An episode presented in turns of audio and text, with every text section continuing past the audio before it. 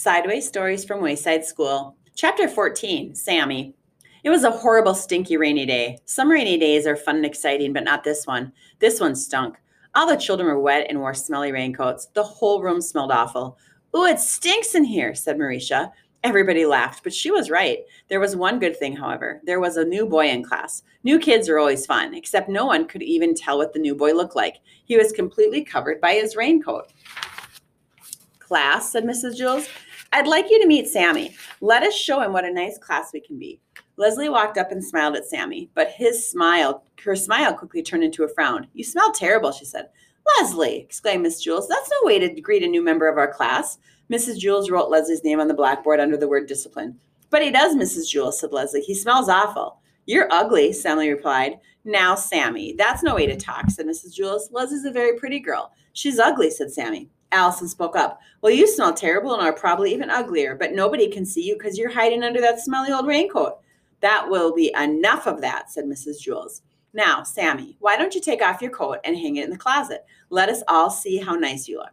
I don't want to, you old windbag, said Sammy. That's because he's so ugly, said Leslie. I'm sure he's quite handsome, said Mrs. Jewls. He's just shy. Here, let me help you. Mrs. Jewls took off Sammy's coat for him, but underneath it was still another raincoat, even dirtier and smellier than the first. They still couldn't see his face. Oh, now he smells even worse, said Maurecia. You don't exactly smell like a rose either, Sammy replied. Mrs. Jewls took off the second raincoat, but there was still another one under that, and the smell became so bad Mrs. Jewls had to run and stick her head out the window to get some fresh air. You're all a bunch of pigs, Sammy screeched. Dirty, rotten pigs.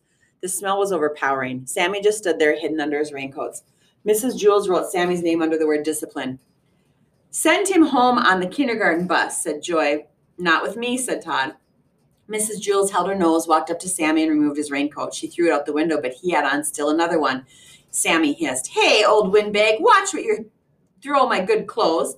Mrs. Jewls put a check next to Sammy's name on the blackboard. Then she took off another raincoat and threw it out the window. The smell got worse, for he had on yet another. Sammy began to laugh. His horrible laugh was even worse than his horrible voice. When Sammy first came into the room, he was four feet tall. But after Mrs. Jewls removed six of her raincoats, he was only three feet tall, and there were still more raincoats to go. Mrs. Jewls circled his name and removed another coat. She threw it out the window. Then she put a triangle around the circle and threw another one of his coats outside. She kept doing this until Sammy was only one and a half feet high. With every coat she took off, Sammy's laugh got louder and the smell got worse. Some of the children held their ears. Others could hold only one ear because they were holding their nose with the other hand. It was hard to say which was worse, the laugh or the smell. Sammy stopped laughing and said, Hey, old windbag, if you take off one more of my coats and throw it out the window, I'll bite your head off. The smell, they smell too bad for me to allow them in my classroom, said Mrs. Jewls. You can pick them up when you leave.